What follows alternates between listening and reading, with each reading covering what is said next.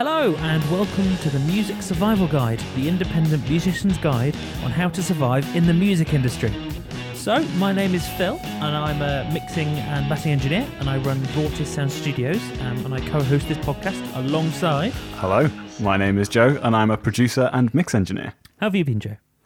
I've been alright, mate. I've been alright. Survived the great uh, toilet roll um, skirmish of 2020. Have you got, are you stocked up? Well, the thing is, I don't know why. It might be something to do with the area. We haven't experienced it. I see all these pictures of it around the UK. I went round to Tesco earlier, and it just business as usual. I'm, uh, luckily, we are well stocked, so I've not had to think about it. There's a thought for you at home. Um, uh, for anyone who is not aware, by the way, um, in the UK, there's been this mad dash for very specifically lots of toilet roll in case you end up quarantined at home. Um, it's very inexplicable, but there we are. It's the fact that people are buying industrial amounts of toilet roll. Yeah, like by the box that it arrives at the supermarket in. Yeah, That kind of enough. yeah, enough to kind of like keep a Wetherspoons going for a month. That's, kind of wow. the the level of toilet paper that they're going for. serious amount. It's incredible. what are we talking about today, mate? This week we are talking about mixing engineers. What does a mixing engineer do? That is a good question that I was going to fire at you. Oh, shall I? Shall I give you my sort of five-year-old answer? Go on then. Is that the right phrase? Five-year-old answer, answer that could a five-year-old would understand. I've got lots of friends who aren't involved anyway in music, and they go, "What? What do you do?" And I have to kind of really simplify it without talking about doors and all that kind of stuff. So my kind of simple answer is I take um, recording tracks, which could be anything from one to I don't know, hundred plus tracks, and make them work together in a stereo single file that brings out the best in the song. hmm Ultimately, that is what it is. There's much more to it than that, but in a kind of very basic level, that's what mixing is. A comparison I've used before for people who don't know anything about mixing or recording is that if recording is taking a picture itself using a camera, then mixing is Photoshop and kind of doing all your editing post taking the picture is like a good yeah it's a it's a good what's the phrase I'm looking for? Segue not segue Comparison? Simile? comparison. Comparison. We got there in the end. It's been a long day. Okay so obviously being a mix engineer myself I know this but I today am going to act as uh, a member of our audience who may not know what a mix engineer does Joe Public or Joe Blog. Joe Bloggs, yeah. Jo- It's, I've never heard that before, honestly. Anyway, um, so Phil, what should I expect from my mix engineer? So, are we saying that you are someone in a band and you're Yes, you're wondering what a mix engineer can do for you? sure. So you can expect. Well, I'd, I'd start off by saying it depends on the mix engineer exactly what you're going to get at the end of it. Let me just start with that. But you can expect to hand them, if you're say if you're doing just one song to make it nice and simple to start with, you hand them your multi tracks from your recording session, be that at a home studio or in a recording studio, and you will get back a mixed song that will that will have hopefully um, all the kind of exciting bits. Uh, uh, putting it very basically, all the exciting bits and all the kind of focus points of the song are in the forefront, and then um, the mix engineer has thought about what needs to be kind of featured in the song and then what needs to be pulled back and made a kind of part of the background of the song and it's it's those kinds of decisions that you can expect a mix engineer for, to do Okay, so I'm going to pull myself somewhat out of Joe Bloggs now. I think it'd be quite cool to see the comparison between us and our differences, because, like you say, every mix engineer is different. So, what would be your typical process from start to finish with a band? So a lot of bands will reach out to me via Instagram, um, also by my website, but Instagram is sort of my big uh, way that people speak to me, and then we have a chat about what the band wants and what the band is hoping for. Um, maybe that some of their influences, things like that, how many songs they want to do, all that kind of thing, um, and we work out essentially in conversation if initially I'm the right person for them. So if they come to me and say we are a jazz indie band, I might be like, I, I don't think I'm the right person. But if they come to me and say we are a hard rock band, then I'll be like, yeah, sure. Uh, the next thing I will do, usually, not always, but usually, is offer a free test mix. So we'll work out if I'm the right person to to work on their music or not. And sometimes I am, and sometimes I'm not, and that is absolutely fine. I think a good mix engineer will be able to sort of accept a no, for want of a better phrase, um, and work out if they're the right person or not. So, what are some of the things you don't do then? So, heavy editing um, is something that currently I don't offer. So, if a band sent some tracks to me and the drums were like seriously out of time, then I would not offer that as part of my service. So, I'd suggest that they go to maybe someone who edits, or if they got a recording engineer to work with them, then that person might be able to do that for them. Um, that's probably the major thing that I don't offer. Um, but there's lots of things that I do offer. So that I do I do reamping if they require it or if the song needs it. It's often about what the song needs rather than what I think I want to do. Um, and uh, I will offer uh, things like drum sampling if the song needs it. Again, um, it's again it's not something I prefer to do. Um, I prefer to use real drums, but if it kind of needs it, then I'm going to do it. Uh, and things things like that. So it's I guess it's more about what I do offer than I don't offer, but it's about being clear where the uh, boundaries of what I do are. So Joe, asking the Mhm. question back at you, uh, someone comes to you, what happens? So typically, uh, like Phil mentioned earlier, it can be through a variety of ways. So it, people can reach out to me on like Instagram, which is j.a.sage, or Facebook, which is uh, at Nevis Audio, or email, which is joe at nevisaudio.com. Get you with your links. Breathe. I know. Smooth today. Um, and then typically, what I like to do is I either like to book a call with them. So we'll book a time where both of us works. It can be like a Skype if it's international, or even better if they're local to me. Then I like to go for a coffee with them. I went for a uh, coffee on Saturday with a Liverpool band called the Marigolds. Quick shout out to them. They're really, really nice guys. Just yeah. Just the loveliest. They're just they're just lovely. It's just really nice. It's fun to hang out with with cool musicians. Anyway, then similar to Phil, we have a chat about the band's goals, where they want to be in the next year, and how I can help them get there is a massive thing. So whether that be mix engineering or for me because I do producing and mixing as well, but we'll stick to kind of the mixing analogy as well. What they should expect from me, what they should expect mm. from the process, and any questions that they have. Typically, then, if it's a just a mix project, I will do a free test mix. So that basically allows them to kind of have a try before you buy, see if we're a good fit, similar to what Phil was saying. And then kind of go from there. It's similar where I'll offer a proposal. I'll kind of go, well, I think we can work in these areas to achieve the thing you mentioned on the phone.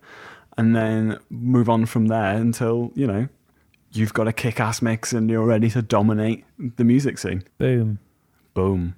Um, I think the important thing that both Joe and I have actually brought out in what we say um, is it's important to have that conversation before you hire a mixing engineer because it may be that you're not the right fit. And part of mine, my job, and part of Joe's job in that is to work out if you're a good fit or not. I wouldn't, if a band really wasn't right to work with me, um, for want of a better phrase, um, then I, I wouldn't hesitate in saying, I don't think I'm the best fit for you. Have you thought about working with Me. blah person, Joe, or vice versa? Um, and I think that's that's important. You know, is you, you've got to make sure you're the right fit for the band, and the band is the right fit to work with you. Yeah, couldn't agree more. So here's a question that I get asked quite a bit, and I'm going to kind of fire that back at you. So, say again, I'm in a band and maybe we, we record ourselves. Um, so, I'm going to ask, why can't I mix my own records? Oh. Two things that I would I would bring forward. Two things that I'd say. So number one is objectivity. Um, is the the first thing that I bring forward. So if you have written the song and you've sat there and rehearsed it and you've recorded it and now you're thinking about mixing it, you've heard this song so many times that it has ingrained itself in your head. And what you don't get is a fresh perspective. Um, so you've heard, you know, this guitar part happens here, this, I don't know, keys part happens here, and you sort of have a natural balance in your head for how it should sound. Now, a mixing engineer can listen to the track for the very first time, have all the faders up, and then go, "That's interesting. I, you know, I think this part should be a little bit further down. This part should be foregrounded. I think even in some situations, this part should be muted. It's it's not helping the song, um, and it's that objectivity that is really helpful. It's that outside ear to the band. Um, but the other thing is the uh, mixing engineer's ears. so the, the phrase that I heard about hiring a mix engineer once, which I really liked, was "You're paying for their ear, not their gear."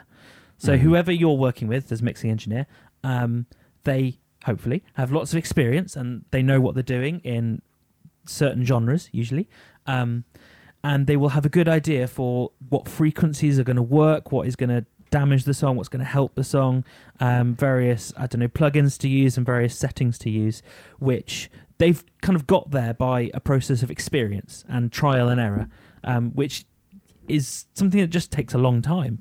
So is is really helpful to bring into your project. So a good example that I like to use when I'm talking to bands about this is it's kind of the same as hiring a tradesman. So with a lot of trades, whether that be you know fitting a kitchen, fitting a bathroom, or doing like exterior work to your house or whatever, in theory, yes, you can do it yourself, and a very either small percentage of people will be qualified enough to do it, aka mix engineers who also are in their own band, or through absolute sheer luck, you will be able to get away with it. And I think it's that risk of do you want to put all your time and effort? You know, you could have spent years writing the song. It could have loads of um, meaning just beyond the recording. It could be something you've been working towards for ages. You've spent all this time into production, recording. Why not give it the best treatment it can get by getting it professionally mixed? I think it's that time element, isn't it? That is really key. Is that what you when you pay a tradesperson um, for a service, you are paying for them to bring all their knowledge and experience and do something quickly and well. Yeah, I agree. There's also a worrying amount of conversations, and I'm obviously not going to name names, but when bands come back to me and say they've gone, oh, we decided to mix our own record, to which I'll kind of go, fair play, yeah, good luck. Hope, you know, sincerely do wish that it turns out as they wanted it. But unfortunately, the vast majority of the time they go, oh yeah, we, we regret not getting it professionally mixed. Hmm. Like we've spent so much time and effort and money into like doing this single EP or album, and then it just falls really flat at the end. It, it, it's something that you're going to look back on and cringe. Is the unfortunate thing. Yeah, sadly. I think you've got to think objectively about what is your priority as a, an artist or as a band. Are you looking to really push forward your sort of musical career and put out lots of hopefully lots of releases that are really good quality? Or are you looking to spend lots of time learning lots of skills which for some people they are? Some people that is a, a valid thing to do. That maybe they're doing a kind of solo career on the side of their job and it's just a bit fun and in that case maybe they want to learn exactly how do i mix exactly how do i record and master and all these things but for a working band who want to push forward their gigging career and their musical career and their creative career it might just not be worth your time putting all that investing it all into those skills Mm. Let's be honest as well. There are inherent risks with hiring someone to mix your record, especially if it's something you've self written and self produced and self recorded. It feels almost like kind of like letting an artistic, emotional baby over to someone else to look after for a bit and hope it comes back as the finished thing.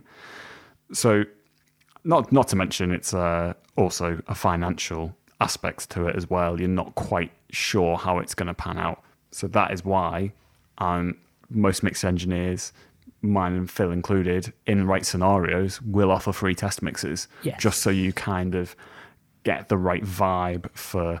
Oh wow! I didn't think it could sound like that. Especially, for example, I work with quite a few bands that record things by themselves DIY and they go, Well, yeah, we're not expecting it to turn out amazing. We just want something to come out. And then they approach me and they say, "Oh, can we do a free test mix with you?" And it comes back to them. They go, "Oh, um, this sounds insane. We didn't think we could get these results from this. And they never would have known that if they didn't go for a free test mix. They just would have released it and it would have ultimately fallen quite flat. Yeah. And I've got to tell you, there is no greater joy for myself and certainly for Joe than having a band come back to you and say, That sounds amazing. We didn't know it could sound that good. It's like it puts a smile on your face. And you go, I'm not going to lie, Cardiff City winning is kind of close. Oh, I don't care about sports, so Well, I do. Anyway, good for you. um, so here's another question for you. And it is when should I start, if I'm in a band again, when should I start looking at mix engineers? When should I start researching this? early. so we've actually chatted about your release schedule in previous episodes. Uh, so if you've just finished recording and you've got it all sorted, then you start speaking to mixing engineers, then you're gonna have a point in your release where it's everything kind of goes on pause, and you've got to work out who you're going to work with. And it may be that the person you want to work with isn't immediately free; they've got something on their schedule. You're going to have to be scheduled in, and that's just going to kind of, frankly, throw a bit of a spanner in the works. So, in an ideal world, you're going to speak to your mixing engineer when you're in your say your demo phase when you're really kind of before you've recorded everything because then you've got lots of time to have a conversation and work out who you want to work with and what what you're looking for There are also loads of benefits to to finding who you want to work with early. So I know for a project I'm actually starting tomorrow is something that we've been in discussion and it's been locked in since September. But during that process, because they're working with a few different producers and in a few different studios, it allows me to kind of have an overview of how it's going. I can help them with recording techniques, with arrangements, hmm. what I think will work well in the mix. Because ultimately, the better the foundations, the better the mix turns out. yes So if you go like they did, they approach me and they're like, cool, yeah, we really like your sound. We want our record to be mixed by you. They could then have conversations with me and I go, cool, well, I like my drums like this. So, say for example, I was like, well, in my overheads, I don't actually like that much of the kit. I prefer it more as just kind of like general cymbals because I like to do it these ways. It's not controversial. Get over yourself. Blooming metalheads. Anyway, um, so it's it's those kind of things that it's like if you have those conversations rather than them getting really deep into recording and then finding out that you know oh we didn't do a guitar DI, a clean version that you know could be used for a mix engineer. There's just loads of small details that if you have those conversations early will avoid complications later on. yes it'll make everything a lot smoother um, and that also applies if you're record in fact that I, it'll make everything a lot smoother and i actually think that's even more important if you're recording yourself at home.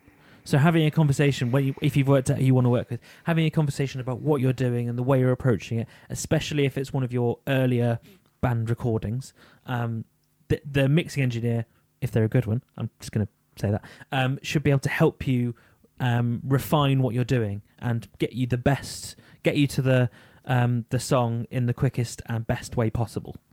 Yeah, these are also really good techniques for avoiding what I'm just going to generally use the term mix engineer cowboys. yeehaw Because let's be honest, it's difficult kind of being a mix engineer in this current environment because anybody with a laptop and headphones can now set up a Facebook page and call themselves a mix engineer. So it's kind of difficult if you're a new band to kind of tell, you know, who should we work with? This person is offering it cheaper, but is it going to be better? It, it, it is almost the Wild West. So things like getting production advice uh, is a good way to kind of see the chops of Yes. uh, mix engineer because they should be perfectly comfortable with kind of helping you walk through various things, you know, be that in the form of guides or ebooks, which is, you know, I have, for example, I have one on how to record drums where I show examples of productions that I've done with sound examples and kind of all those types of things. Not to mention as well that um, it, the free test mix is massive.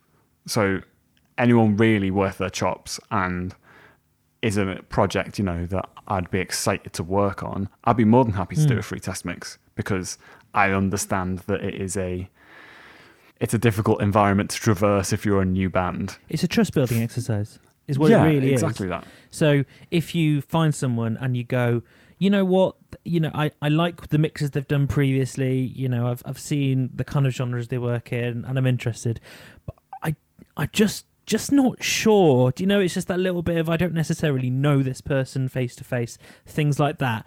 You can get a test mix, and then you can go with my sound, with my recordings, whatever the context is.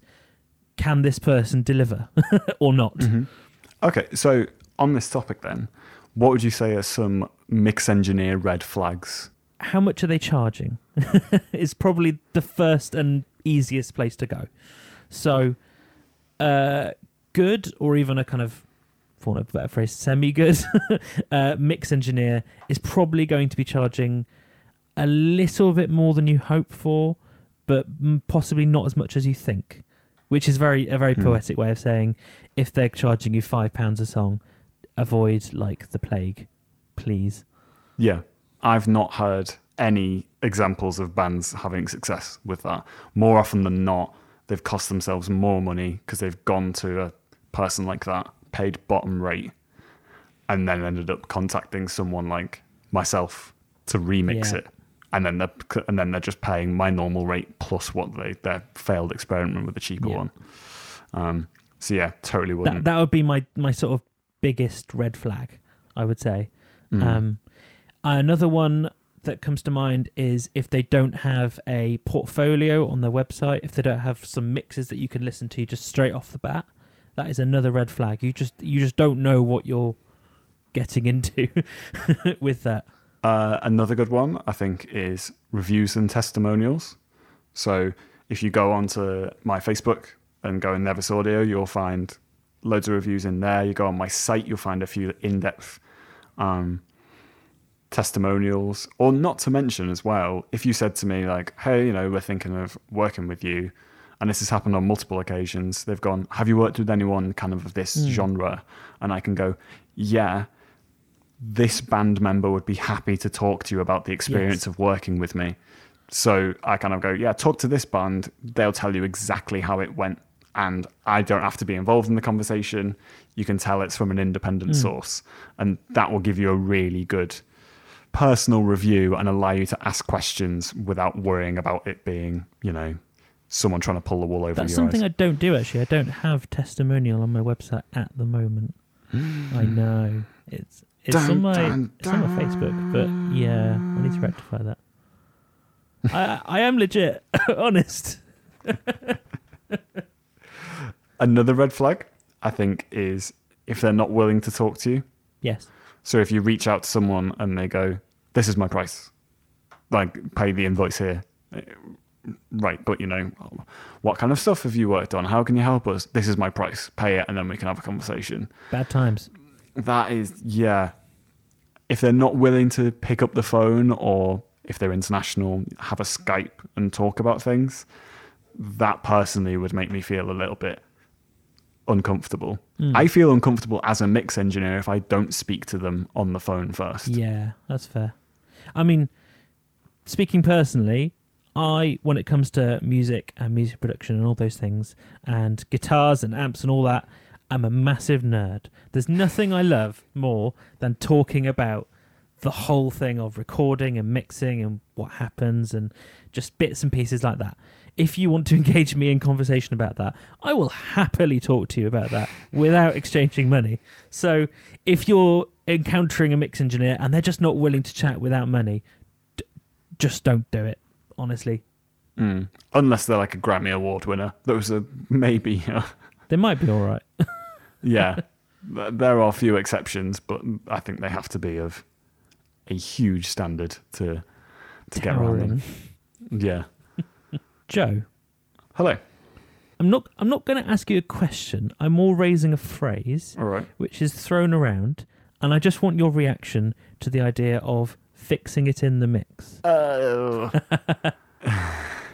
I think it links back to what we were saying earlier about getting a mix engineer involved earlier.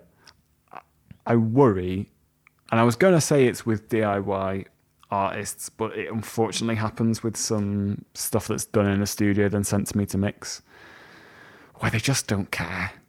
It's just this assumption that the mix engineer will fix it. Bad. And again, it's important why you should stipulate what you do get and what you don't mm. get. If you're expecting them, you know, I've had ones where I got sent 20 to 25 lead vocal takes and they thought I'd sit there and comp it and tune it. Ooh, Yeah. what's it- an it could- inviting offer? Yeah, it it can be an option, but it's not going to be a free one. Hmm. So it's those types of things that you really want to try and avoid and have a conversation about what's to be expected and what's not to be expected. the um I'm not going to stray too much into recording and theories of recording, but I would say that the best way to capture the tone you are looking for in whatever you are recording is to get it right going into the computer. Um, so whatever microphones and gear and bits and pieces you're using and amps and all that, if that is right, then you are going to stand the chance of a better mix. If you kind of go, well, it's nearly there, but this and this and this, and uh, we'll just send it off to a mix engineer, you're, you're probably going to be a little bit disappointed, if, if I'm really honest. Yeah, even so, that with some of the mix engineers that I know, they will just point blank send a session back if they don't think it's up to scratch. Burn. which you know uh, it happens very rarely and again we're talking about like the upper echelons you've got you know major label budgets for that kind of stuff but they expect everything to be fixed in the mix it's not to say it's perfect but i think like phil said kind of getting it right at source and a lot of that comes with speaking to your mix engineer and seeing what they're after and setting your budgets right, you know, in terms of if you're heading into the studio, don't try and do 12 songs in two days. I've, I've seen it. I've seen it happen and it didn't end well. um, but yeah, it's kind of being realistic with those types of things really Yes, helps. Realistic. That's a good word. Um, I mean, the the one thing that I heard was there's there's things that you can do to make a mix better, and there's th- certain things um, that are just unfixable, whatever it may be. So I'm going to use a word that a lot of people don't like to talk about: auto tune on vocals. It can tune the pitch and make the, the the physical pitch of what someone is singing right, but it will not fix the feel. You cannot fix the feel of a singer like that. Yeah, I feel like that's a that's a deep rabbit hole to get into with the ethics of Let's skirt around the edge, eh? of what even is auto tune because it really it really frustrates me that yeah, there's a difference between pitch correction and auto tune. Auto tune is an effect. Pitch correction Oh, that's is a true. thing. I did mean pitch correction. maybe maybe we should talk about that on another podcast. Maybe episode. we should. If you'd like to hear that, let us know. Um, we could just auto tune an entire podcast, then just put that out. Yes, No, no, please. no, please no. That would sound beautiful. Maybe just a, a section. Anyway, But yeah, with regards to auto tune, again, speak to your mix engineer's preferences. So mine Yes. personally is send me a version with tune, auto tune or pitch, pitch correction, then send me one clean. So I've got an option to maybe use both. It's yeah. Again, with every mix engineer, their preferences are going to be different. So having these conversations up front is the best way to avoid any complications further down the road. for a happy time and a happy life. Happy mix engineer, happy life. Yay! Um, so once again, I'm going to go back into Joe Bloggs. Is once you've sent me a mix, what happens Mm-hmm. then? So you've you've done your first mix, and then you send it back to me. What what's the process after that? So I hand it back to the band, and the band have time to listen to it, and they they will sit there, and I I write in my email. I advise them to listen to it on lots of different sound systems and lots of different ways, uh, because hopefully a good mix will translate onto lots of different systems, like your earbuds and your speakers and your car, whatever it may be, and it will sound good in all of them. So I'll advise them to go and listen in lots of different ways, and then, for want of a better phrase, work out what they don't like. Now, sometimes sometimes it's happened to me. I think once bands will go, "That's great," off off the bat, and then just approve a first mix. But 99.999 times out of 100, that does not happen. And we go into what are called revisions, which is a normal part of every mix. And a good mix engineer will expect revisions. Mm. Um, so that is the process of the band goes. Um, I like this and this, hopefully, um, but then I don't like this. Um, that lead guitar part's a little bit too loud, um, whatever it may be. And different um, bands will speak about mixes in different ways. So, especially if you've, say, recorded it yourself, then you might talk about a mix in a more technical way. Uh, you may say, like, I don't know, the lower mids um, in this bass guitar are too prominent, whatever it may be. Or if you're more artistically inclined, then you may say, I don't know, it doesn't sound warm enough, or whatever it may be. And a good mix engineer should be able to interpret what you're saying. Now, that doesn't mean they'll get it right 100% of the time, because especially if you're moving towards the more artistic descriptions of what you mean, that can take some clarification. Yeah, like you said there, and I mean, I feel like the key phrase of all of this is communication. So if yes. if you do feel like your revision is maybe somewhat misunderstood, have a conversation with the mix engineer and talk to them about it. So my just to briefly talk about my process is because I kind of do a free test mix with the majority of the projects, or it's a repeat custom. There tends not to be that much of a revision process because mm. they kind of know what they're getting. Not to mention as well, as part of sending over the stuff to be mixed, they send over three to four different examples of kind of the mixes that they're aspiring to sound like. So whether that be kind of like, you know, these are three sounds, you know, want the drums from Manic Street Preachers, we kind of want the guitars from Cortinas or whatever.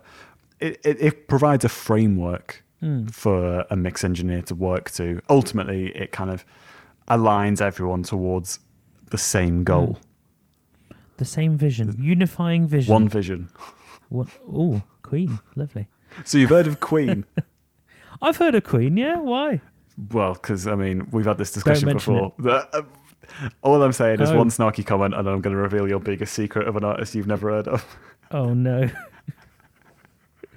I've literally never heard of it. I don't know what to tell you.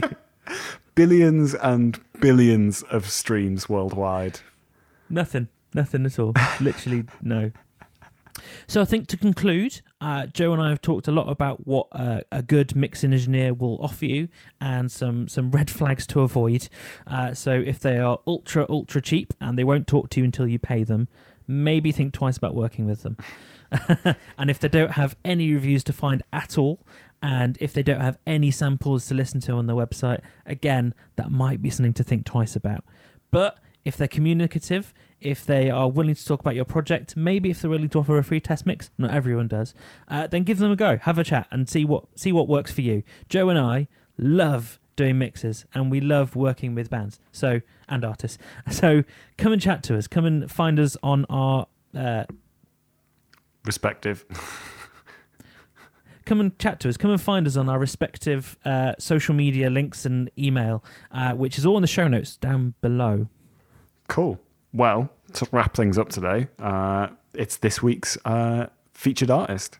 Oh. So this week's is a London-based, or as they say, surrounding counties as well, um, alternative rock four-piece uh, called the Southbank Crows.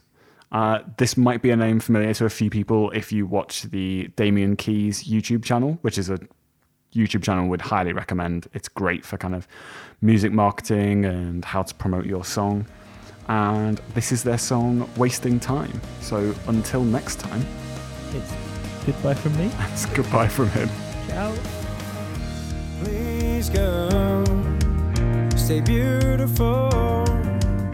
I wish I could have you look at me the same way you used to. I'll throw my shoes in the rain